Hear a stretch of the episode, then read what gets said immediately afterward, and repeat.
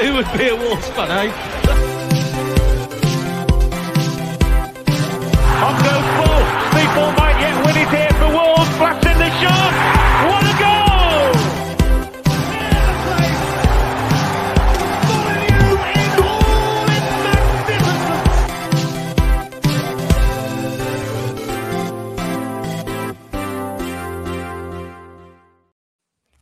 Hello, hello, hello, and welcome to today's episode of Wolves Fancast brought to you by the 90 Min Football Network. Joining me today, we've got Blake, Matt, and Adam. Guys, I don't know why I'm in such a positive mood. Could it be the coffee I probably shouldn't have had at eight o'clock um, to get me through the evening? Because it certainly isn't about the Wolves why I'm feeling so enthusiastic. Um, guys, we're going to talk about Wolves 3 0 defeat to Chelsea, of course. We're going to discuss um, what, if anything, a new manager is going to bring to Wolves, who hopefully is going to be signing for us before the Forest game, you'd like to think, and also predicting how we're going to end up before the World Cup break as well, as well as a lot of very fun Twitter corner questions as well. To be honest, guys, we're going to skip through the we'll, we'll skip through a lot of the Chelsea game. Let's be honest, because it weren't the best pleasing on the eye for Wolves fans. But um, let, let's go through it. Let's let's let's break the ice on it. Um, pricey because I know you had a fun and eventful trip down to West London at the weekend. Did yes. I mean, I imagine um, most people did. To be fair, when the the strikes are on, um, but uh, no, uh, without, without going into the full belts and braces of it, we had a bit of a mad dash just to get actually to the game on time. Since our Airbus driver decided to just go towards Stamford Bridge and then start driving away from Stamford Bridge. so so uh, we ended up just bailing out over the course of a few red lights and then just quickly dashing towards um, the ground itself. But I only missed the first three minutes and evidently didn't miss much else for the rest of the game. yeah, London, one of those places infamously where it's fine just to get a bit lost. You'll you'll figure out your way. yeah, it's like we, we don't need to get there early. Early, schmerly, we'll be we'll be all right as we are. Just I'm sure we can just stay in the pub for another 15, 20 minutes. We'll be all right. Yeah, exactly. Well, we'll, we'll go back to sort of two o'clock on Saturday um, to the team news being announced. And you know what? Despite how poor Wolves have been, I did have a swell of optimism. I don't know about you, Matt, but I feel it was like, the, frankly, and I mean, looking at the bench as well, it was probably the best lineup he could have put out. Do you think? Yeah, it was. It, you know, it's just refreshing to see players playing in and pretty much their preferred positions. Um, obviously hampered by a Collins and Neves suspension and you know various injuries that we've got. It's kind of the forced hand, really. The the bench is absolutely laughable. Um, but actually, out of all of those players, Hodge wouldn't have been the one who I'd have put money coming on. Um, but we'll get onto that, I'm sure, later. I mean, the starting eleven, it, it is what it is, really. No real surprises, but it's good that um, they had the wherewithal and the bravery to go to go for it in the first place. We could have been in a position where we gone three at the back just to try and nullify. We didn't.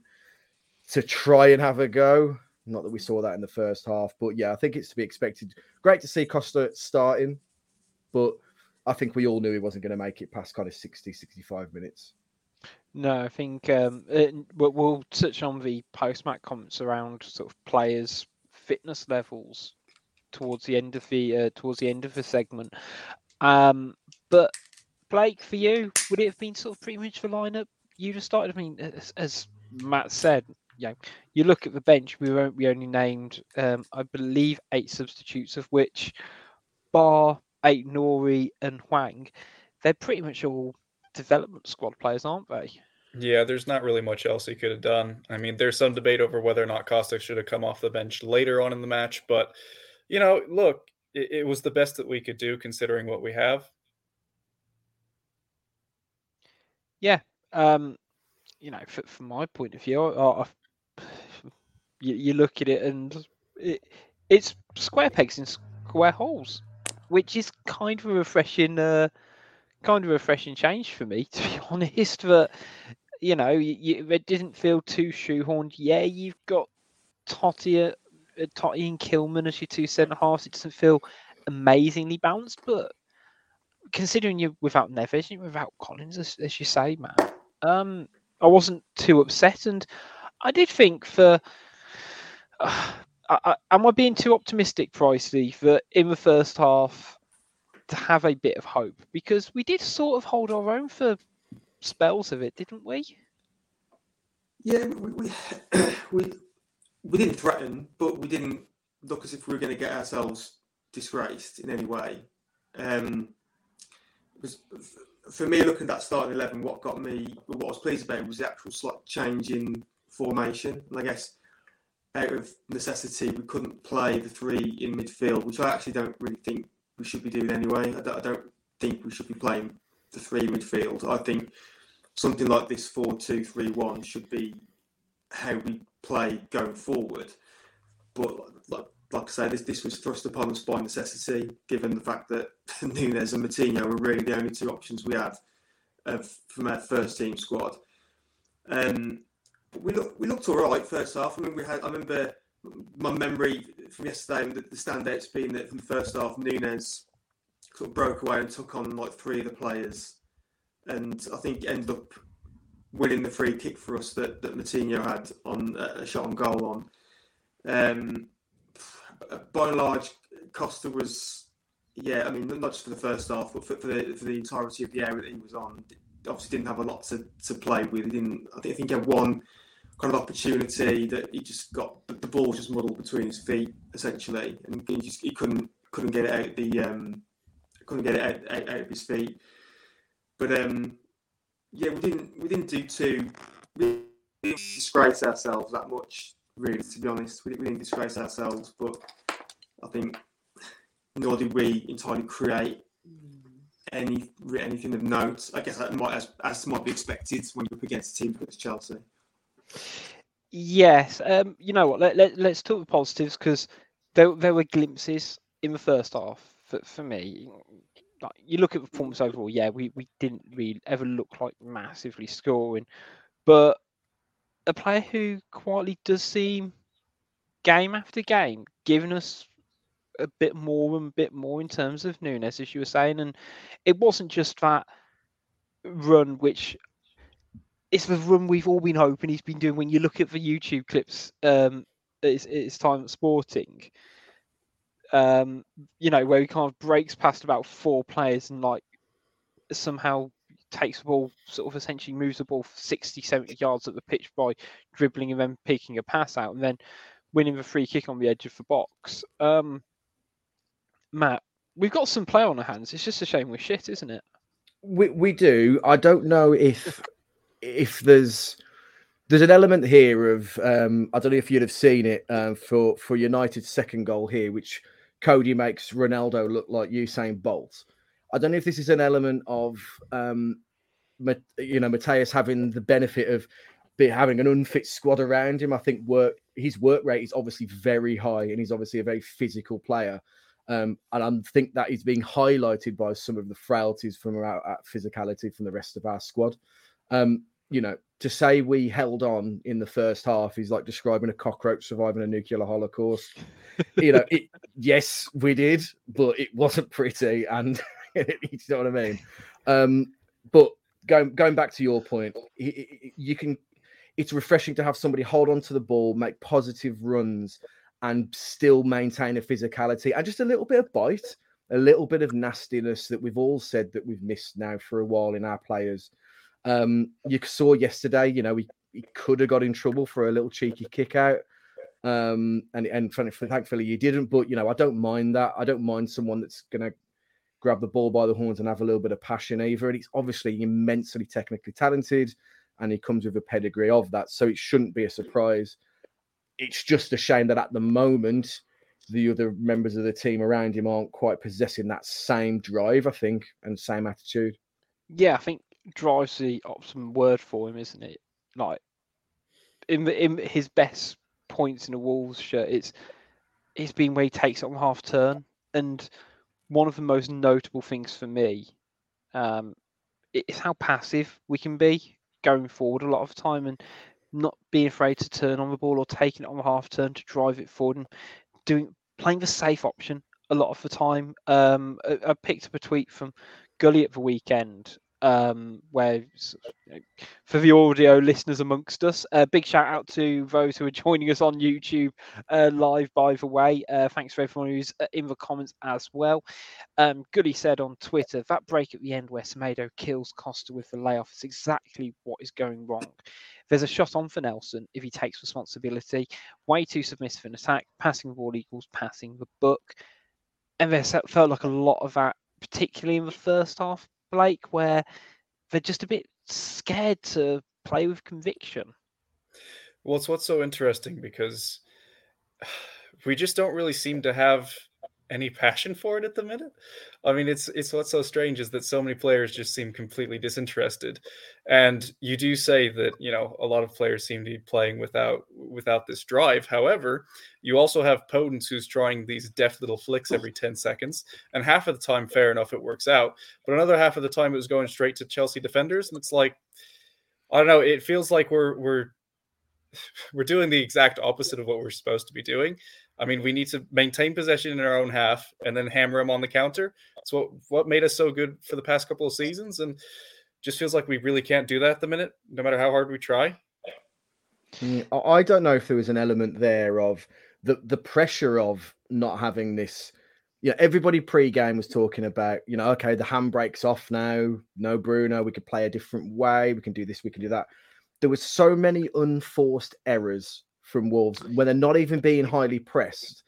That I'm not saying it's the basics and the fundamentals going wrong. It's some it, it was a mentality thing. Like there was mm. just they really seemed scared to play out for being picked off. But the problem is then they're they're, they're forcing themselves to second guess. They're playing silly balls constantly when they're in uh, in possession instead of playing themselves out of trouble. They'll just hoof it up and invite Chelsea pressure again. It was um it was a cowardly, it was a cowardly performance for some players in that first half. I'm afraid to say. Should we dig some of them out? Who, who should we scapegoat first? Sorry, it feels so unnatural for me to be like that. But I think I think the one who's going to kind of get at the brunt of it, rightly or wrongly, and frankly, I think it is rightly. it, it is Guedes, um, who did who did get the hook at half time, and we will I say we'll talk fitness later because it, it Davis came out afterwards and sort of said he was struggling fitness wise, but it was a poor showing, wasn't it, Pricey from him? He's um, Canelli was it was shambolic for, for him to be honest. I don't know what at the minute, and not just not just yesterday's game, but every there's been probably one game this season where he's he's looked like he's done something I think probably say Southampton when he had, he had, a bit of energy about him. But that's that's as far as it went. just energy. That's just someone who looked like he was running about a lot. Generally, actually, end products or looking like he might actually impact a game. Zip, nada. There's nothing from him at all. I just think that he is. We seem to be. Uh, correct if I'm wrong, but I think we've been linked with this guy for many, many years. And hmm. every, I think every season that he's been linked with us, we've all, as a collective, gone, nah, not not really for us. We've all just sort of not really clamoured at the bit to get him into the squad. And now that he's here, he's kind of showing why we all thought, you know, not too much of him in the in the first place. Because I don't know whether he's he's not. he's not exactly playing at of position, but he, just looks like he's not comfortable wherever wherever he plays for us at the moment. I guess you could say that about quite a few of our players at the moment, to be honest. But he just doesn't look doesn't look comfortable. Doesn't look like he's affecting the game in in any way. Uh, the fitness stuff, I think, is bullshit. To be honest, I think he's had he's had pre-season surely at Valencia before before we signed him. Um, I don't, I, Bruno's Bruno's tactical sessions surely can't be that bad where we've like decreased his fitness since he joined us. He can't have spent he can't have spent that long in Bruno's classroom in the conference room. It's zapped him of all his fitness completely. I just don't I just don't buy that. Um, but yeah, at, at, the minute, right now, he just he looks shocking. To be honest, he looks like really, really poor boy. Now, then let put a slight caveat in there that we're what eight games in or nine games in, whatever. So I'm not going to Trincao him. I'm not going to give him the Trincao treatment straight away. there you go. Yeah, Will straight away there with a comment. Yeah, Trincao part two. No, we all know how Trincao turned out, and I've, I've kind of jumped on him early doors, and that turned out to be right. But at the minute, I probably would have Trincao over Guedes right now. I would I would willingly open the door and roll out the carpet for Trincao to come back as compared to Guedes at the moment. I was going to say that was a question I was. You primed me up perfectly, Pricey. Um, in terms of, I think Trincao was probably available for similar money in the summer. Now, I, I, I don't know why I was so hopeful about Trincao, but I think even in the first nine games of last season, I think I saw more happening from him, even if it was just work work rate wise in terms of his closing down and his pressing. Yeah, he struggled with the physicality of the English game, etc. And it took him, you know, 90% into the season last year, to really notch anything output wise. But I did think he at least gave a bit more, whereas he just seems a bit quiet, Guedes. Uh, mm. That's it. The only way I can describe it. I'm hesitant to to kind of dig him out at this point when there is no there is no st- when Hodge is your standout player and maybe Traore, I'm hesitant to dig him out completely for being the absolute worst thing you know since Frankowski. Do you know what I mean? Um, the, the the the issue I think, and it shouldn't be this way. It absolutely shouldn't be this way. I think the whole team lacks a belief and a and now and a manager that comes in that galvanizes and gets them playing the, the, best that they can. I think he's, you know, he, he had a moment or two in the game where he indirectly affected for the positive when he cut in front of Azpilicueta, draw the foul on the card. Hmm. You know, it wasn't. We need a scapegoat. We all know that. Now Dendoncker's gone. We've got to pick somebody as quickly as we can. That's fine. I get it. We, we all need to to have that. But I think to, to to write him off at this point in time, I think could be naive. But I think that he Christ, need to show a hell of a lot more, but who doesn't in this squad? Out of curiosity, when it comes to picking a scapegoat, I'm thinking we need like a wheel to do it. Who mm-hmm. should get to spin the scapegoat wheel? Oh, that's a good question. The pre the previous scapegoat. Yeah, yeah, yeah, yeah. That's right. As soon as they as soon as they score or get a clean sheet, clean slate, and... or they or they leave, they get to do the inaugural spin. And does that mean like Hwang is just like sitting really quietly in a corner, just like praying to God? Yeah, to be um, fair, he's been he's been void of uh, void of some of the criticism for the last few weeks. He must have had a quite a peaceful it, a peaceful start to the month. Yeah, it's, it's, it, his uh, Instagram notifications have probably gone well down since uh, since he's barely played. Um, you're still getting you're still getting this chance, Hwang is, but we're still saying he's still on loan for the season. Uh, Wolves, Wolves, Wolves fans need to up, up our game with that one. Need to amend that chance somehow, you know. Mm, definitely. Um, I was going to say my last thing on Guedes is: Do you think he's somebody who plays better when other players around him are playing better? So, like, where's Nunes? We talked about him. He seems to be someone who's having a bit of an impact in games and is influencing the team rather being influenced by the team. I don't think that's just like position, like the position he plays in. I think it's more like how he plays the game. But do you think you could say something similar about Guedes that he's not really taking the game by the scruff of the neck in the way that we want and need a winger to be or to be an outlet out wide. And you know, love him or hate him, Adama doesn't. You know, eh, particularly on Saturday, like if he got the ball, he'd try and do something with it. He, he would try and influence the game where feels like a lot needs to happen around him to get the most out of him. He seems like the ultimate kind of confident. Uh, again, he might be ultimate confidence player, and like you say, or as we have already said, this is a, a team with a crisis of confidence. Now, whether since he joined us, evidently crisis the, the since he joined us, evidently the, the confidence was already at a near crisis point. So I guess I'm, I'm trying to create an argument for him now, as previously argument against him just, but maybe we haven't seen the best of him until conference as a whole in the squad picks up. Um, like we, we all know that the team just looks bereft at the moment. the whole squad just looks completely bereft of any of anything, ideas, creativity, sometimes work rate. Maybe that's affecting him. Maybe that's affecting him quite a bit, and you know we're seeing that amongst quite a few players. And you mentioned Adama just there, Rich. I mean, Adama's the ultimate roll the dice and see what happens player at the moment. You know, he he given the ball, he could roll a one, and he just does nothing, loses the ball, as he did quite a few times yesterday. But then again, he went on one of his amazing runs, drawing. I think did, did he draw the yellow card from Azpilicueta? I think you know. He, I, I think he, he he went on a couple of his textbook amazing runs, doing what we know he can do.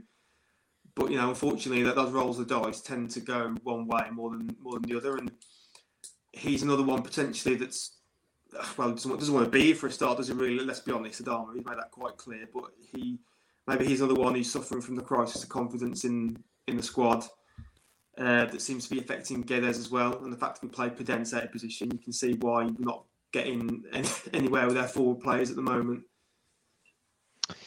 I feel like I'm doing as much as possible to avoid talking about the goals, to be honest. Um, so I'll let Blake talk about. It. Uh, to be honest, Matt, you're right. It, it was a little bit. No, it was very much backs against walls for a lot of that half. It didn't help that when we were breaking, we did nothing with it. Um, and, and Diego Costa was probably, you know, internally raging and remembering all his meditation training. But to concede just before half time, um, and well, to be honest, we conceded literally at the end of both halves, and that real sort of switch off at concentration really killed us, Blake, didn't it? Yeah, it did. Um, it was obviously coming. I mean, I, think that we were allowing Chelsea way too many opportunities. So I'm not too sure how disappointed we could be that we had conceded before halftime. In, in all honesty, I think Chelsea probably deserved to be one or two goals up before halftime. So it, it was what it was. Uh, it's obviously unfortunate, especially considering where we were generating the very rare and occasional chance. So, you know, obviously it, it does kind of crush your hopes a little bit. Um, but yeah, I think that I don't know. I wasn't really going to this match thinking that we were going to have any chance of getting three points. So for me, conceding first wasn't the end of the world, but to do so right before halftime is it's unfortunate. And I know a lot of people are blaming Sá for it, but I know I think it's just sort of an unlucky sort of position where Sá has to come to Havertz and the fact that it's looping into the back of the net. I mean, it kind of depends on the angle you watch to see whether or not Sá actually could have gotten an angle on it and could have sort of backtracked and made some incredible dive backwards to stop it. But I don't know, it just felt unfortunate to me. One thing that um, highlighted me about the goal, and I know like I, Semedo didn't do a particularly great job at all of, um, you know, protecting the uh, protecting the back post I think that's the first goal we've conceded where, and I don't like saying it, I think if we'd have had five for the back and you'd have had three centre halves in, I think if you had Johnny there, we'd have almost certainly conceded the same goal. But I think if you'd have had the back three of last se- season had Kilman on the back post, essentially, is what would have been. I think that gets cleared up. Is that fair to say? Or, you know what, it doesn't really matter because it was going to happen anyway, regardless of how many we, we had at the back. But I just thought it was interesting in terms of how the players were lined up that we might have had another chance. And you could say it was just good movement by Havertz to peel off the centre half and you know mm. pull on to pull on to the fullback. I, I, don't know. I'm I'm clutching at straws for stuff. Yeah, I, you know, it's it's one of those, isn't it? I, I think potentially, but where on the odd occasion we did get a chance to break away in the in the first half, would we have had that? with one extra person having to sit back, would we have been even more limited in anything offensively? You know, at the end of the day, my auntie had bollock should be my uncle. We just we can't like we, we it is what it is at this point in time. You know, I I, I don't think that in a in a normal back line that we have with Collins even at the back we, that changes things as well. Mm. I, I I think picking apart the goals is one thing in terms of individual errors and I, I don't think Sá covered himself in a lot of glory for two at least of the three goals. Um, I just think it's one of these where the, the res- just to say the result isn't important and the goals conceded isn't important is is weird to say when you lose a game in the Premier League by three no, goal you're margin. Right, you're right. But it's it's the manner of the defeat as opposed to the the like the, the some of the parts is probably more important than the machine in this scenario. No, I, I, do I do agree with you. Um, it, it's just frustrating. Uh, no, um, no, because actually, for me, all three goals were preventable, and I'm not going to go. We're not going to go down and break through them all. Um, but actually, I think the first goal's preventable. I say it's, it's come from a broken down set piece, and the ball's kept turning over. And we've not cleared our lines effectively, and it's you know. Guedes should have done more to um, sort out the cross. I know Dean in the comments says, you know, Costa lost his shit at Guedes for not closing down the cross. And, you know, just that basic bits and pieces in terms of the desire could and should have been better. Um, again, second goal, you could argue it was good movement by uh, Pulisic to break clear, but again, you feel like either we could stop that through ball being played, or Sá comes out that bit earlier um, to, to come close it down. And the last goal, it just felt like tired legs when you can sort of see, you know, Kilman doesn't quite know where to position himself against um, against Broja, um, to be honest. So it did feel like a again just we we haven't learned anything new from the game.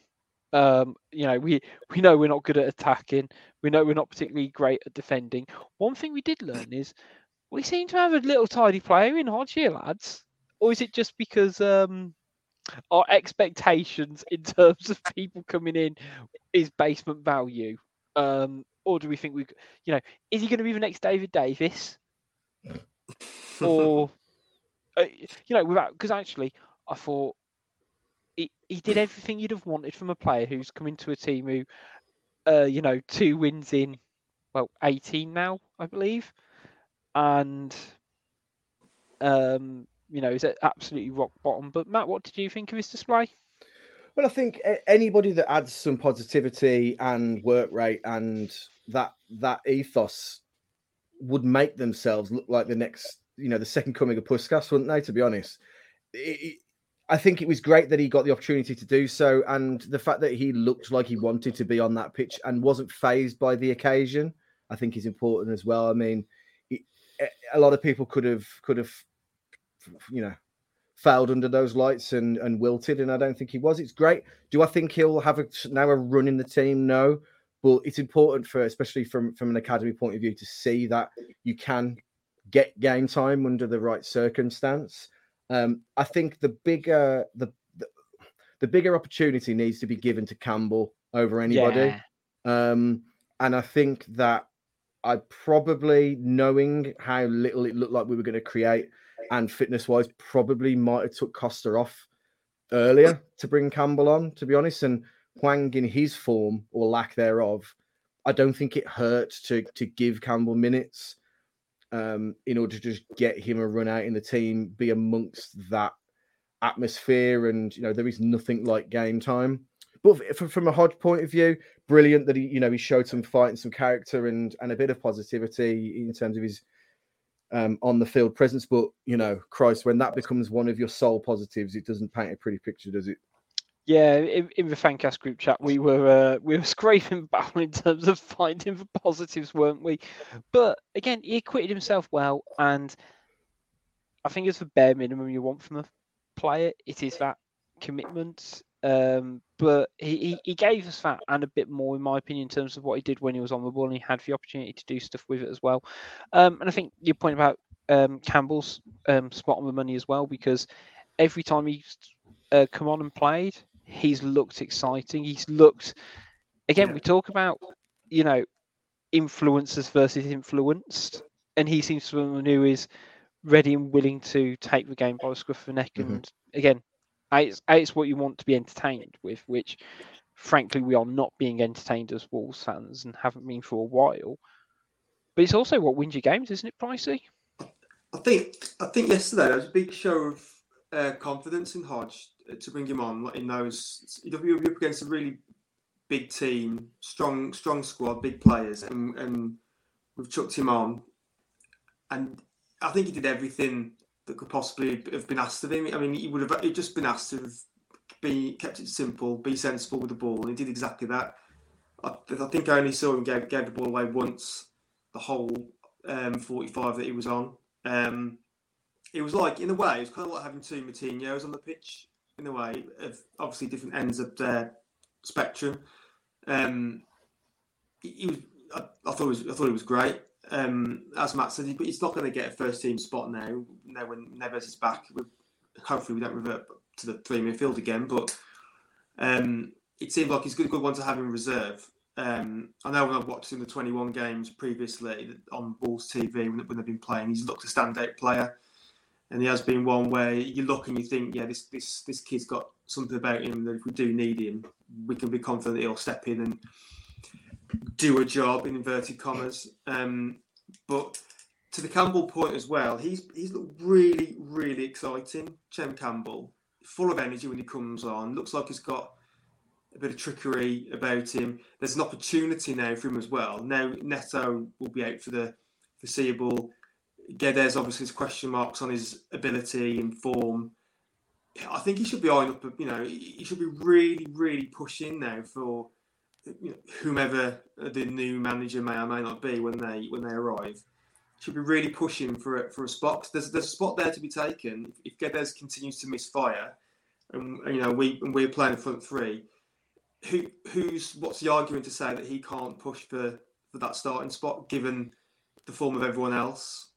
Hwang, no thanks. Guedes, not right now, no thanks.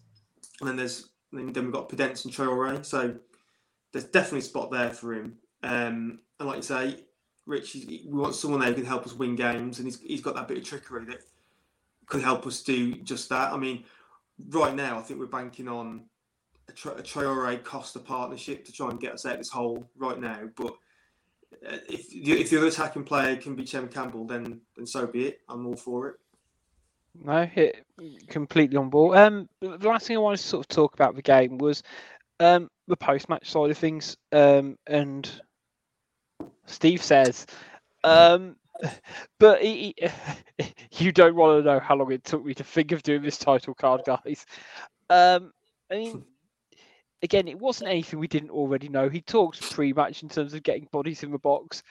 as he says, there weren't enough uh, people in the box taking risks and playing the right pass or taking the right shot as well. I noticed Bill's opponent's chance in the second half where he just took far too long on it, and instead of just opening up his body and curling it round, he decided to, to essentially kind of cut it back across himself where it, immediately got blocked. And it's just simple things, but um, as he notes as well that the first goal comes at a poor time just before half time and it might have changed the mentality if we'd have kind of gone into half time with a clean sheet um, before no doubt succumbing to multiple goals second half as well um, that's what I said. Oh, Rich was saying this is the thing about that is running nil nil at half time. That's fine.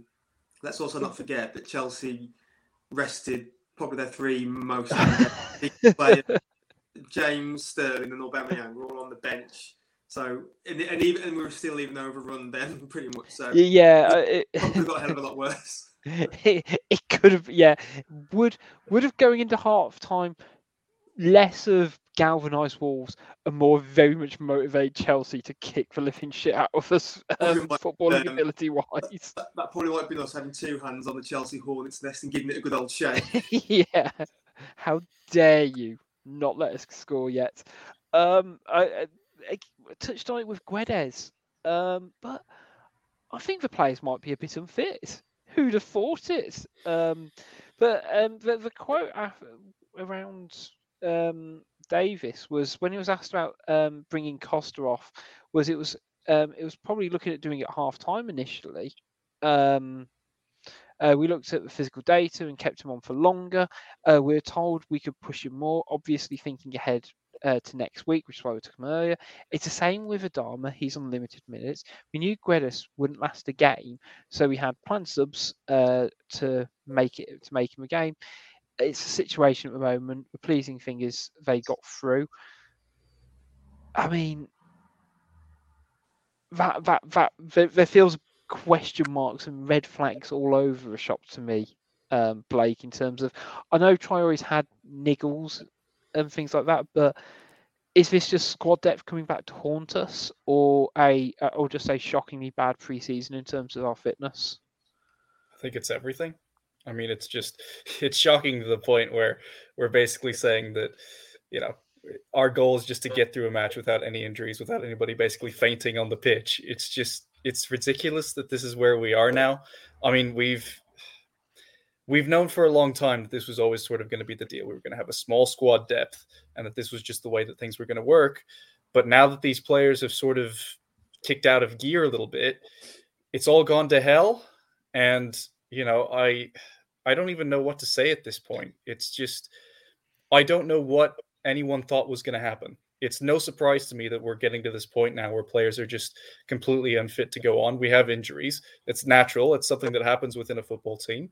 And we just have a squad that's so small that we can't really do anything about it. It's just it's ridiculous and we've been talking about this for years and still nothing changes. Now, obviously there's there's some hope that maybe we just get a new manager and things turn around, people become more passionate and results start to change, but as things are going, it's just hard for me to see where this fitness is going to come from, where players are going to get more passionate for the game, where where we're going to get stuck in. I just don't know where these things are going to come from or how they're going to happen. Mm, I, I, sports science shows us that when you're performing well, physiologically, cardio wise, you perform better. That that that's one thing. I think these comments are uh, from a from a manager who doesn't have the experience or wants to in his very limited role as Wolves head coach say that he dragged off a player for being awful. To be honest, I think it's quite easy on uh, from from the Geddes side to to it's it's the easier narrative, isn't it, than to call. Why would he call out a player, make massive ruffles of feathers in an already depleted morale side side squad? It's easier to just kind of put that down to the stats and the numbers. Um, I, I, I, if it if it is completely truthful, then it's an absolute cardinal sin from our from our medical team um, that our, and our coaching side that the players can be in a position where it's not like we're playing Thursday Sunday football. And how yeah. intense can this training be in this? in this classroom, like like they're not doing any running, they're not doing any cardio work in you know at Compton. Come on, like there's there's some. If it is true, oh Christ, I hope it's not. We've got a bigger problem on our hands than just the occasional ACL. There's something fundamentally wrong there, but I, I don't believe it is. I think it, it's an easier way to, you know, he's not going to dig out the players and call them shit houses and tell them that you know they need to get book their attitudes up and anything else in his one in his one post match interview. Hopefully, one post match interview. it sounds like at the minute like we've got Doctor Dolittle in charge of our medical team because like we've got we've got Sasa they, they told him to go back on and carry on playing despite the fact his knee was hanging off. Then we've got Neto who they're told to go back on twice to to carry on playing, and now we've got uh, players like Guedes, who've been freshly signed in the summer, played nine games, and he's getting less fit by the week, less fit by the week to the point where now we've got our interim manager telling us we took, he's took him off at half time because he's knackered. And as as Matt just said, we haven't got any midweek games. We're playing once a week, so riddle me this: what's what, what's going on? You know what what what possibly is going on where our players are getting less fit by the week. Um, and as Blake said, you know, we're, we're used to this this small squad now. I mean, there were there was talk, wasn't there, online about this being the best transfer window we've had since Fosun come in, and you say, well, maybe maybe you could argue that because they've raised the bar in terms of the quality of player come in, like we see uh, Nunes's and, and Collins and whatnot. But we've still got a skeleton squad that haven't actually improved the squad size that much to the point where you know we have suddenly have an abundance of options. We've still got like no no strikers to really to pick from at the moment, apart from a 34 year old that we brought out of semi retirement. And you know, we still have we still have issues elsewhere throughout the, the, the team where we are now in this in this position.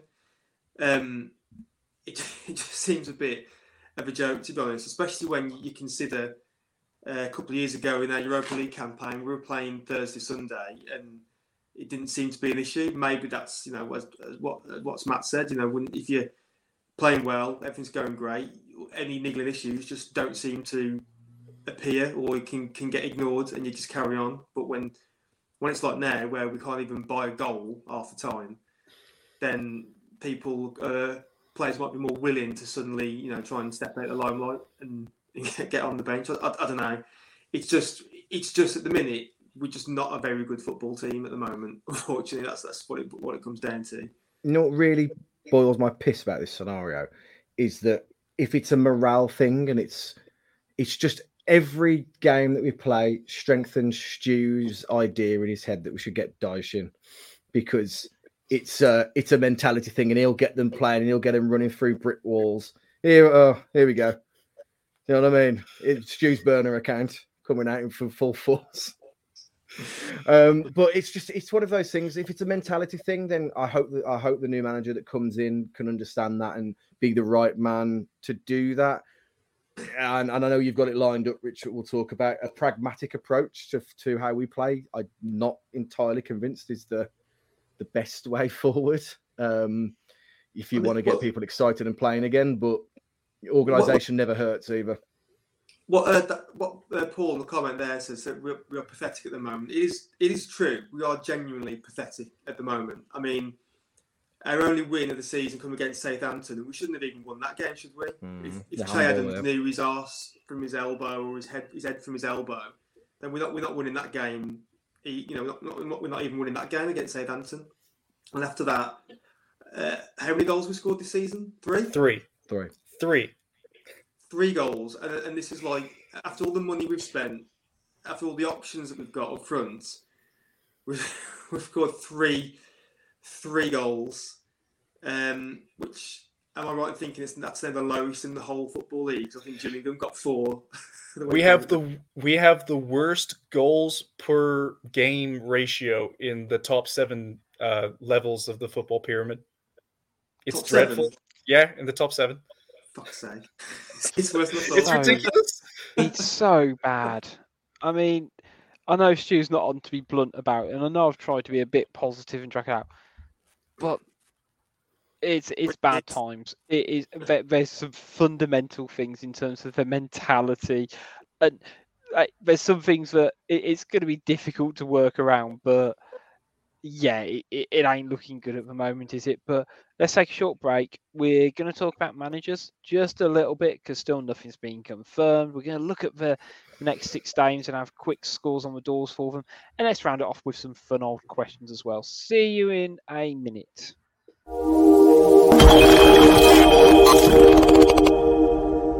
Hi all, Gully from Wolves Fancast here, and just like all of you long suffering Wolves fans, I know exactly what it feels like to be lacking a creative spark here, some outside of the box thinking there, but our sponsors Pixel Yeti Media are here to help.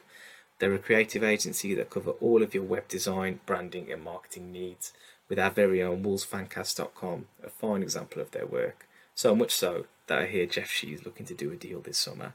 For now, it's back to the team to ask just where the Diogo Jota money is gone. We may have just had our answer.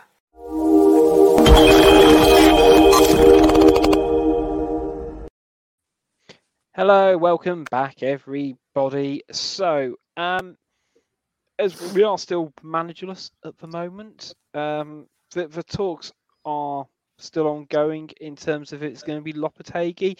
It feels like he is the bookie's favourite at the moment. Whether it will um, actually happen this time as opposed to six years ago, we'll never know. Um, but I wanted to pull up a question we actually had originally in Twitter Corner um, from Amar, who's a regular contributor to the section. Um, and it was one I kind of had in mind, wanted to kind of bounce off you guys anyway. Um, but due to Lopetegui's apparent uh, pragmatic style of play, do you think he can actually solve our goal scoring problem? Or are we hiring him simply because of his reputation? Uh, it seems a bit of a square peg in a round hole type of appointment. So uh, I'll come to you first, uh, Matt. What do you think a manager, is, a new manager, is actually going to fix Wolves' problems straight away? I think prior to me reading the excellent athletic article that came out about some of the actual man management issues in Bruno's game, you know, on all of the heavily sanitized propaganda machine wolves behind the scenes videos, it was very much Bruno's very good with the people, the cameras, the the backroom staff, etc. But reading about some of the alleged kind of man management style of it, I think any change of manager that brings a difference to that style will be a positive. Like I mentioned before the break, I don't necessarily think pragmatism is a bad thing if it if it breeds confidence. If we're if we're defensively sound and scoring pragmatism, you know, we don't have to be playing the sexiest football in the world as long as at this point we're just getting results. That's that's all that matters at the moment. Um, I, I think there's an element of the, the, the, slight worry is now is that a manager with a great track record has gone off the ball and now he's on the decline, hence the reason why he's coming to Wolves. But Fosun, as we all know, it's pub, common knowledge, is always had Lopetegui in their sights. So this is a, an extension of a, a, long an extension of a plan that has already been put in place. I, I so I'm if, if it is him, and you know, I think the book is a five to one on at one point, which is all which is pretty much a done deal. Um, I, I think it's a positive move. I just think that I don't. I think as Wolves fans, we need to set our expectations, and even though that bar is amazingly low at the moment, we need to just understand that overnight we're not going to be a changed team, but I think we'll be a team that look more organised and, and have a bit more of a mental resilience to them. Um, he's currently, uh, I think the, the, book is odds have switched now, so he's currently one to ten. One to ten so, on. Ten to one on, yeah. So it's it's so even, yeah, yeah. It's, du- du- it, double the done deal it was two seconds ago. Yeah, there you go. There we go. um, I I am yet to be fully convinced that you know he will fully sort us out Lopetegui. So let's face it, yeah, it, it's it's it's going to be him, as Matt said. You know, this this was the guy five or so, five six years ago. This was supposed to be the guy. So he's coming in now. I suppose when you look at it, like he's on, you're right, like he's on the decline as such now because you know he's obviously had fallouts for whatever reason at Sevilla. I suppose the only time you really get a coach is when they're on a de- they've been on decline somewhere else, and you get him. I suppose Nuno was technically on a decline, I guess, when when we got him when he come out of Porto. But I suppose the narrative around Lopetegui is that um, he has this pragmatic style, as we say. They, at the minute, that's probably not what we're looking for, is it? If we're honest, we we want we want someone who can get air locked. Well, for a start, scoring a goal scoring a couple, scoring some goals initially. And I guess it, I'm looking at thinking, is he the right guy to, to, to get us doing that? I'm not sure, but maybe long term, he might he might end up being it might be the right guy to take us forward. We really don't know, but the one thing we can say about Lopetegui is that given the right set of players, he's obviously got a track record of winning stuff. You know, he's, he's won things with with Sevilla. Um, so who knows? We might even go on a cup run might go on the cup run if he comes in. But um, yeah, I mean, he seems to be the guy. I'm not fully convinced, but, but I think realistically, who else is available out there at the minute that we can get? I've never believed all the, the Ruben Amorim stuff for a second because I think nah. it's made quite clear by uh, a new friend of the show, Zach, that uh, Zach Lowy, that that's financially impossible to get him out. And I know that Mendes can probably play with some figures somewhere, but I just I think that that's just fantasy stuff. If you know if, if the figures that are quoted are, are true, then no, no, that's just not going to happen. So I was fully expecting in a way actually to take the cheap option and get uh, Pedro Martins in, but now obviously Lopetegui is also available, so he's got a bit more clout to him. And to be honest, winning the Greek league isn't probably the uh, the standout point on your CV is what some people might think it is, to be honest. But um, yeah, I mean, it, it's going to be Lopetegui, and hopefully, you know, it can at least pick it up a little bit, and we'll, let's we'll wait and see if he's, he's the right man long term. Yeah, Blake. Um, I guess whether it's Lopetegui or someone else uh, comes in and there's a big shift in the markets, do you think Wolves will almost have that new manager bounce, regardless of Lopetegui's, I guess, coaching history? Because I don't always buy into, you know, just because he's a pragmatic manager, I, guess on paper, um, or he's kind of viewed as that. I know Dean Marston says in the comments, um, you know, his field team scored 53 goals um, last season, the season before, and only conceded, you know, 30, 33.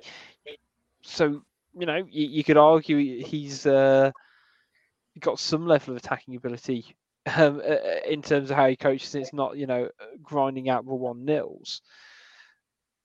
But do you think we'll, I guess, improve regardless once we have a permanent manager in charge and just try and see us through the next half a dozen games? Well, you pray that that's going to be the case. I think the big problem is that I don't know if there's any manager that can come in and get this team sorted in terms of our clinical finishing. I mean, in fairness, we played on the front foot against Bournemouth and we still couldn't hit a barn door for our lives. So for me, the, the, problem I think we really have is the fact that we cannot finish. I mean, we, we brought up before the break that we have only three goals. We're talking about whether pragmatism or not is going to fix that. I don't know if, even if we do play on the attack and on the front foot, if that really helps us. I think that just leaves us exposed at the back. So I think there may be some rhyme to the reason of shoring ourselves, shoring ourselves up organizationally first and then paying attention to what we're doing up front. Um, and I think that personally, the only real reason we should have sacked Bruno was because of the whole morale thing, was to try and improve morale. And I think that that is what we're we're going to have to. I think that's the only reason we're bringing in a new manager is just so that we can probably get that little bit of bounce from a new manager. Because over the long term, I don't know. I, I I don't know if Bruno was the right fit, but I don't blame him for the fact that we can't score, the fact that we only have one striker, and that we've had to sign Diego Costa on emergency. Um, so I don't know. I think we could be in real trouble until the, the January transfer window. But that being said, I, I am praying that whoever we get as our new manager, we're going to have a little bit of a bounce here. We're going to get some results. And who knows at that point, maybe our, our whole situation turns around. But me personally, I don't know if I see it. Well, let's have a look at the next six games games we've got coming up because it's basically I wouldn't quite say it's say it's do or die, but that is the point where we break up for the World Cup, and I think after these sets of games, the season is very much going to be defined in terms of how much of an uphill battle we're having to face. Um, in terms of anyone mentioning the dreaded R word um, and it's not just Richard. Um, so in terms of games we've got coming up, we've got Forest next weekend, then we've got Palace midweek, Leicester home, Brentford away, Brighton at home, and then Arsenal at home. Fellas, I'm not going to kind of go through all six games because it kind of defeats the point of us doing a preview show um, it, it, after, before each of these games. Realistically, though, how many points do you see Wolves getting? Let's say if Lopetegui uh, slash a manager signs Wolves by well the, this week and they're in charge on Saturday. How many points do you think we're getting, hmm. Matt? I'll come I... to you. F- uh, this is going to be a test of everyone's uh, ma- maths ability to be able to times zero by six, isn't it? Well, I'm not the only uh, one like Carol Vorderman that likes to have a few uh, this, today, but um, I would say on this occasion, I think we look at it seven or eight. I think I, I, I think we get win. I, I, think if we don't beat Forest, do we deserve to stay up? Probably not. They're they're awful. You know, I, say we beat Forest. I say we beat Leicester. I genuinely do. Call me call me a, an optimist. I don't know. I think we lose to Palace. I think we lose to Arsenal. I think we can grab draws against Brentford and possibly Brighton. Uh, seven, seven or eight, I think uh, would be a decent would be a decent turnaround. You know, f- for those games. It's what a weird set of circumstances that we should be grateful to a nation like Qatar for the fact that they've got the World Cup in the middle of our awful, awful season. That like you know, the, the World Cup could really be our saving grace this season. That we have a break and we get a chance to reset, and it, it, it, could, it couldn't come at a better time, really. But I honestly feel that once Forest and Leicester out of the way, it looks a much better picture. Um, you know, you look at Everton at the moment, people are like, oh, they're flying high, they're this or that. As soon as they as soon as they play a half decent team, they get they get punished all over the place. No one's calling for them at the moment, you know, to be in any trouble. But I would hasten that they'll be banging trouble by the end of this six game period. Hmm. So I think we need to. It's very easy for us to get carried away and and talk about how it's done at nine games in. Is it done for anybody at nine games in? Do you know what I mean? I don't know. No, I, don't, I, don't- I definitely don't believe it's done after nine games. I do think after 15 games, I don't think his fate is ever sealed um, at, at that point. But you, you're a decent chunk through the season to make accurate analysis of, of, of, of a squad. You've not quite Mhm. played everyone once. And, you know, there are factors within in terms of changing manager halfway through that period. But uh, you know, I, I'm op- I was going to say I'm optimistic. I think we'll somehow get nine points. I don't quite know how we'll win three games because we're definitely not, you know, winning two and drawing three and only losing one of the next six. But um, even if we somehow got nine points, which uh, you know, without you know, handing the mic back over to Pricey or Blake, I'm probably going to have the highest answer here. Um, that only puts us on what? Uh, you know, 15, 15 points after 15 games, which is still pretty. We wouldn't even call it mediocre. It's still poor for a team of Wolves standing. Uh, me, I've got us uh, to get four points. Ooh. I just think, given where we are right now, I, I, I'd see us beating Forest, and uh, probably Gibbs White will still score. So somehow I'm putting us down to score two goals in the game there. Um, and then I've got us to draw against Leicester, and then we'll lose the rest.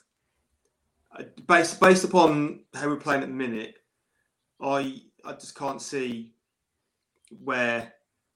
Yeah, exactly. So Paul in the comments saying it's just because it's written in the stars, isn't it? But you know that that this is what happens to Wolves when someone like Gibbs White comes back. He's definitely he's definitely going to score. Um, and because we're so bereft at the moment, I just can't see where there's a sudden burst of points that are going to come from unless something radically changes. Yes, a new manager will probably come in this week, but I don't know. we- We're going to need a hell of a new manager bounce because how, how radical is he going to change things straight away, or the Lopetegui magic wand going to come out and just completely alter our fortunes? We, we, we don't know, but based upon how we're currently playing, I, I struggle to I struggle to see us beating teams even like like Brighton and and Brentford, and we know we're going we know Palace are going to do us over because you know that's part of the course. And Arsenal will be a, a hell of a sad way to round off for the this glorious Qatar World Cup when when they at the, at the minute that Arsenal are playing because they, they'll just rip us apart. Um, so unfortunately, yeah, it's it's quite a low low point prediction for me. But I mean, I'm only basing it on what we've what we've been served up so far. Blake, how about you? Are you uh, can you can you top my top my nine, or are you, are you even? Because Pricey, you're supposed to be in positive club. I think I've been wound down, Rich. I think I've just been ground down over, over the course of I don't know the last eighteen months. I, I don't, I don't know what's going on. What's what's happened to me, man? I'm, I'm, I'm going stone cold in these these times. Shocking. Blake, uh, am I dragging you towards double figures then, or not? We're getting 18. No, I'm just teasing. Um, I I see us realistically getting seven with a new manager. I think we will get a little bit of a bump.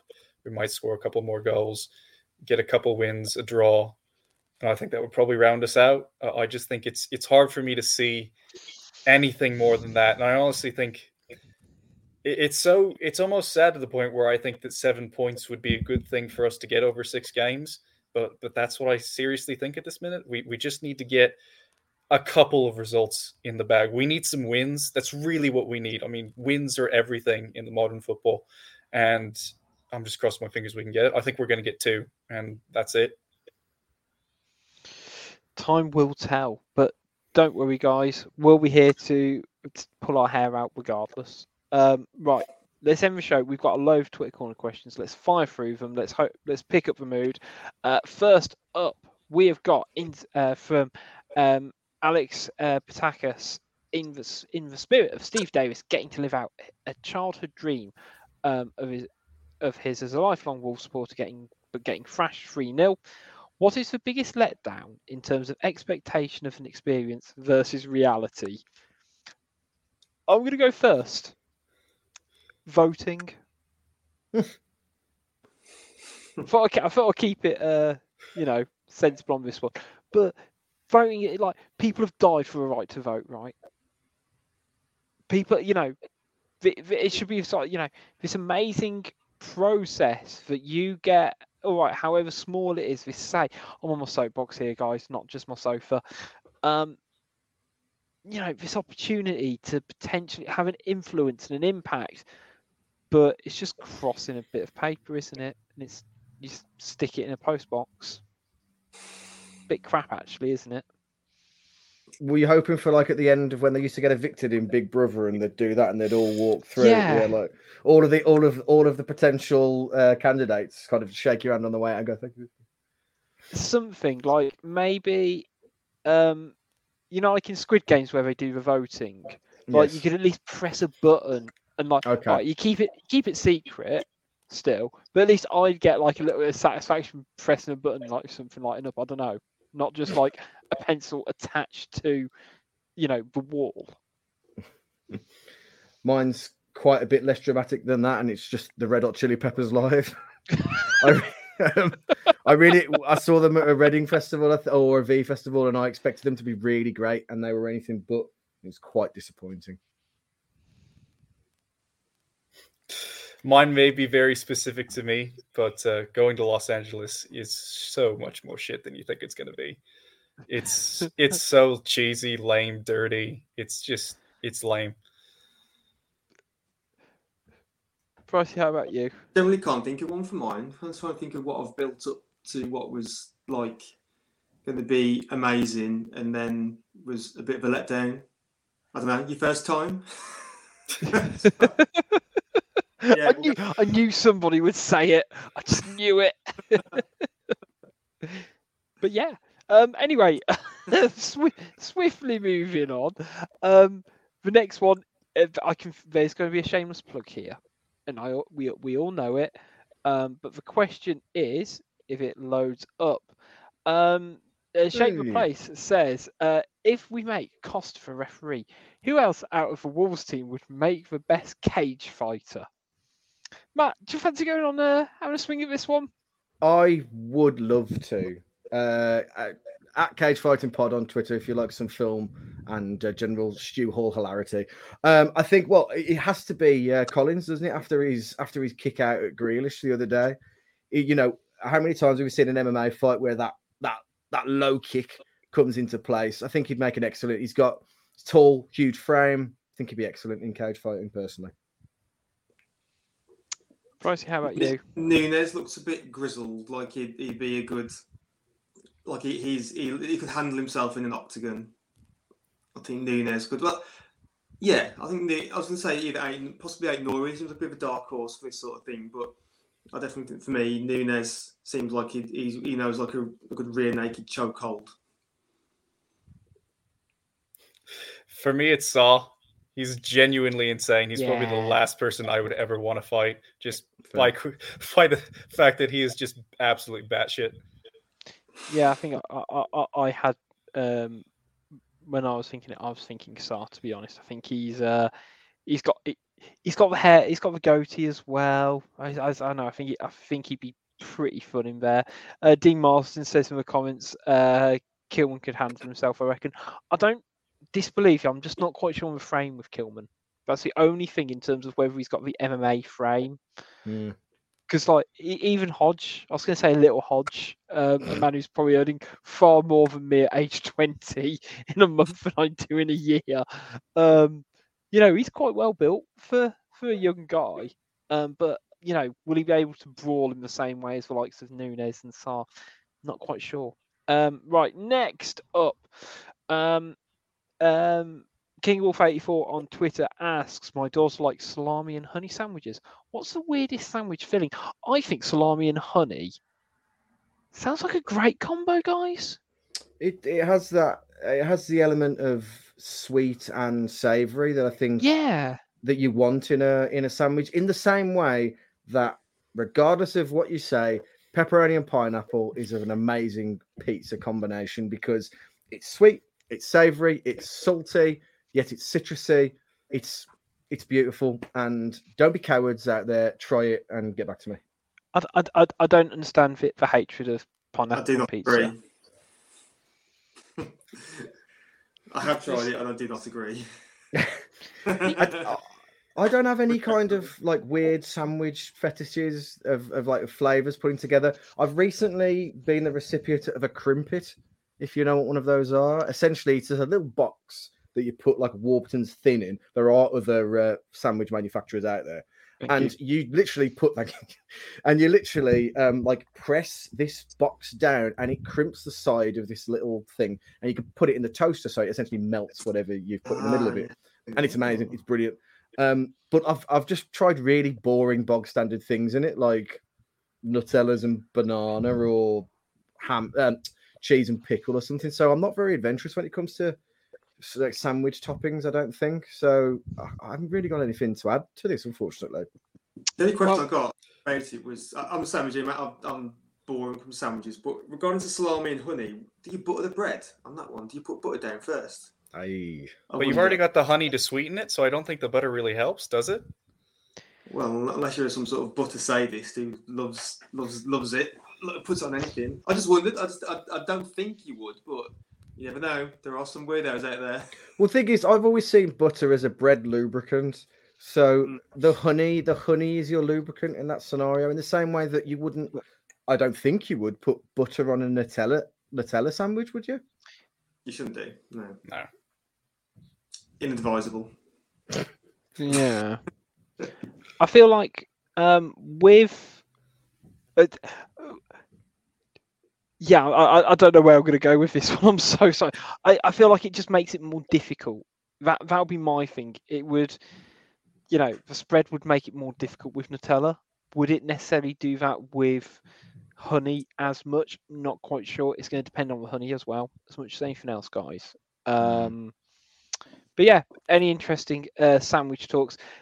It's great because I love it when people get involved um, with discussions online regarding it. And Dean knows me too well that he knows I'm going to pull out a link here. Um, but talking of butter, um, uh, Freezing Wolf um, was a complete non sequitur. Um, Silver got off to a good start, um, and Cos- Coady is receiving plaudits. Even Ryan Giles can hold his head high from a horrendous start to the season by Boro. But is toast better left to cool before you butter it? And I just didn't get this. I know, Matt, this is your time to shine, my brother. Yeah, I I was very quick off the mark with this. I don't know why, but I immediately replied and said the toast has got to be on that bread within uh, the butter's got to be on that bread within 10 seconds of it coming out. Otherwise, that bread's got to go back in the toaster on reheat and let it come back out.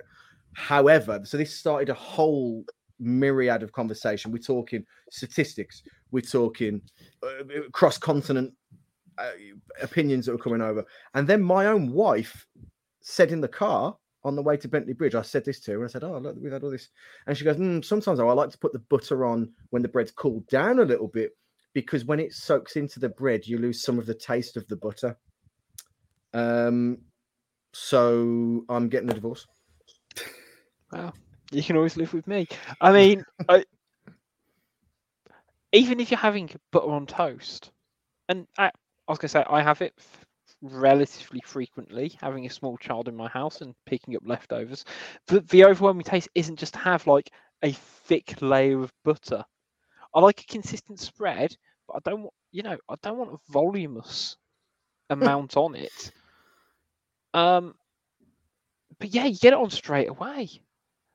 Why Like, wouldn't you? Why would I? Almost why, immediate. why would I be waiting? Because if you don't, and it, and especially if it's hard, and this got the whole butter dish thing when it went on this segue. If you don't get it on straight away, it's going to take longer to melt and thus longer to get it in your gob to eat. And then so you get impatient. So you then start to spread it across while it's still cold. And then you ruin the bread, you ruin the bread, you ruin the bread, goes backwards and forwards until you're left with a really thick square and a really thin middle of bread. Um, whereas if you got it on straight away, the butter's melted, it's less time, you you you get to eat it quickly. Uh, I didn't realize I was so passionate about this, but um, there we go. Here we are. Um, but no, it's it's the same as you know what's the saying about you know a hot knife through butter. Basically, you're doing butter with a what I assume is going to be a cold or normal temperature knife, but the toast acts as the the heat con- to the be able to spread it. Yeah. I mean, I don't massively like you know say cold toast anyway. I'm not saying like oh you pop it in the microwave and you give it five minutes and whatever, or you do whatever, but you want it on straight away. I uh, for, for, for people out here who don't, I mean, I- Must be. And it's, the- it's the same with anything. Well, whatever, whatever's going on your toast, get it on immediately. Butter, Nutella, peanut butter, whatever. You just get it on as soon as you take the toaster. Don't mess about. What, what are you messed about for? What you hanging? What you waiting for? No, as you said, it's not. It's not a lukewarm knife through butter, is it? It's just No. get, your, get your butter on. Get it on the toast. yeah. The only time I can cope, the, the only time I could arguably cope without it, is if there's something else warm that is going on the toast. But so if I was Oh, no. having beans on, so I was having beans on toast, Okay. or I was having a fry up, where there's going to be things that are going to go on the toast that's going to, I guess, reduce the impact of the the toast itself, then maybe I could get on board with it. If I was having toast on its own, God no, you know, you get that bad boy on right away. Um, I've just realised how many people are genuinely listening to this. Um, just trail Imagine of if, imagine if they imagine if they logged on late. yes. it was like there were some really Welcome- good welcome- points about welcome- Wolves about an hour ago. Um, Welcome to uh, welcome to this evening's, this evening's edition of Wolves Toast Cast. We're uh, talking Yeah. about toast, And Uh, yet we don't- Word, and yet- word toast and- not and yet- And I'd like to bring in uh, on the YouTube comments, uh, Toaster Wolves. exactly. I was just going to say, where's Toaster Wolves for all of this? oh, this was a prime spot. Um, right, a couple more. Um, who's the most beautiful Wolves player to pull on a Wolves shirt, and who's the ugliest? You know what? We're not going to do the ugly bit. Let, let's be uh, let's be body body positive and everything. So, who's the most beautiful Wolves player ever, guys? I think I think this is, this one's all sewn up, isn't it? By the most beautiful man ever, Rob Edwards, to put to put the shirt on. Got to be got to be Rob, hasn't it? Or, or, am I, or am I missing someone? I was going to say, my uh, my thought on that was Rob Edwards handsome when he played for Wolves, or has he matured into his looks more? I don't quite know. Hmm, that's fair. Well, Kim would swear blind it's Neto, wouldn't she? I'm sure she's swooned over him a few times in the past. He's got that rugged, boyish charm about him, I suppose. So that's a, he's a contender. Mine, and again, there, there's conditions within this which you, I I've just picked apart the Rob Edward argu- Rob Edwards argument. Mine was Guilherme Finkler. Remember the name? The Brazilian chap who signed under McCarthy but basically never played. Um, it looks like. I, I've, I've, I've, in my head, he he looked a little bit like He was a um. Yoann Gourcuff um, at um, the, the old French player who was incredibly good looking. So in my head, so's this guy as well. But I'll, I'll see if I can dig out a photo of him, put it on a group chat later or something. Um, or I'm just making up a complete memory of him.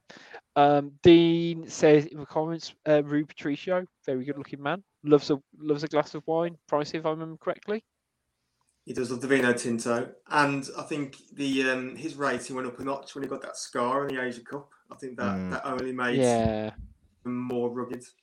Like a sexy Bond villain. Yes. I was, I was just about again. I was about to say, is there any kind of Bond villain? But yes, there very definitively is. Um, right, last question before we wrap it up for um, for the show, guys. Um, which former Wolves player on return gets a standing ovation from Wolves fans and really deserves it? I guess uh, one thing we didn't talk about with the game was Diego Costa basically doing a lap of honour after he got subbed off. I mean, he's just pure box office. I've got apparently some people were offended by it. I think get get a fucking grip, to be honest. Um, you know, with, with it. In terms of standing ovations, y- Conor Coady. Oh, I know. I don't know if know. it would be standing. He'll definitely get It- clapped off, but I mean, yeah. I, I don't know. I think out of current crop of players who are still playing, you know, Neves is still here. Hmm. Jota's had returns now. And, and you know his reception's been a bit not quite mixed, but it's been like, oh, it's good to you know, thank you and everything, but please don't score against us. yeah, Whereas true. I think I think Coady might play into it a lot more. So when he comes out um, pre-match to do the warm-ups, I think there'd be a lot of clapping and stuff like that, and he'd make a good go of it. Um, yeah, I'm struggling otherwise. I mean, you see Mm, Boly getting a standing ovation Saturday? Oof. Well, well, I think it, people will now potentially see him as you know, the rats always leave the, sh- the the ship before it sinks. You know what I mean? But um, I don't know. I think it's hard to. It's hard when he's essentially done a, a Hennessey for him to get a standing Yeah. ovation. Um, Coady, I mean, everyone's very appreciative of what he did for the club in the time he was here, but and I think only time will prove that the relationship had soured by the end because of Bruno, most likely now. Um, but ah, I don't know. I'd be a bit. I think it's a bit sickly to to.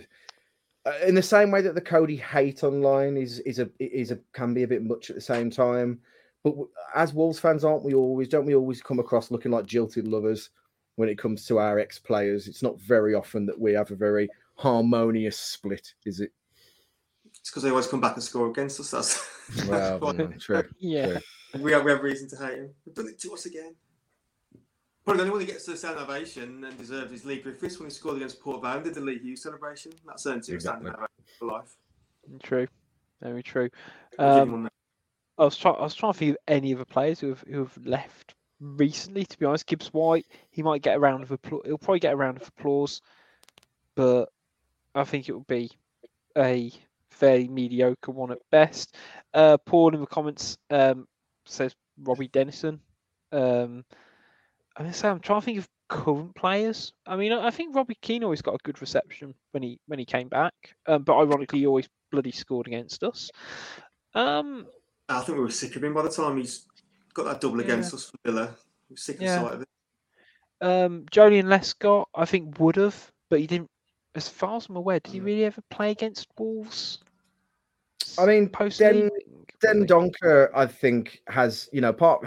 If he was playing for anybody else other than the Villa, I think he'd be received really well on his return, because I Hmm. don't think anybody ever questioned his his work rate and his ethic and his. No, He's a, I think he. I think in hindsight, I, I think we realise that that actually we could have used. He would have been more useful to keep than to sell.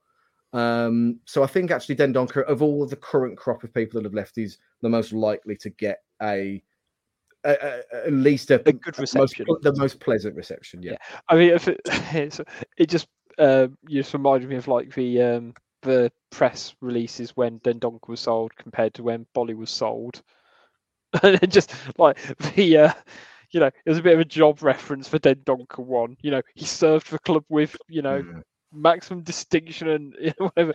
Boly is he's left the club. Th- Good Thank you for your your time here. endeavours. It's like, whew, yeah, that was a man who was quietly quitting. Um, Did, um, did, did, did Helder Costa ever play against us when he went to Leeds? I can't remember, I can't remember if they. did he play if last season at all?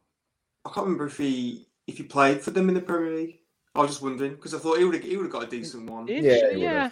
Yeah, again, he yeah. should- probably should have got a good reception, I think. 'Cause he didn't. Um, yeah, yeah, they had that great season, got us promoted, and then the injuries really kicked in, and then we got rid of him. Yeah, so he never kind of. he didn't do anything think- to offend us, did he? No, exactly. And I think his career post Wolves, to be honest, has, I, I, I guess, shown his proper level, or at least his floor rather than his ceiling, uh, which, you know, fortunately we got to see at Wolves. But um, we're going to wrap the show up there uh, tonight, everyone. Big thanks to everyone who's tuned in live on YouTube. Big thanks to everyone who's listened um, on podcasts as well. Big shout outs to Pixel Yeti Media and the 90 Min Football Network, of course. Make sure you keep up to date with all things Wolves Fancast at Wolves Fancast on Twitter, Facebook, and Instagram. Um, we'll be back um, Thursday night to preview the Forest game, and we'll be also back next Sunday as well to react to a Forest fingers crossed victory. Um, but until next time, it's bye from Blake. See you. It's goodbye from Pricey. I'm off to have some toast. See you later. It's goodbye from Matt. Take it easy, everybody. Look after yourselves. Chicken on your mates. It's goodbye from me. See you next time.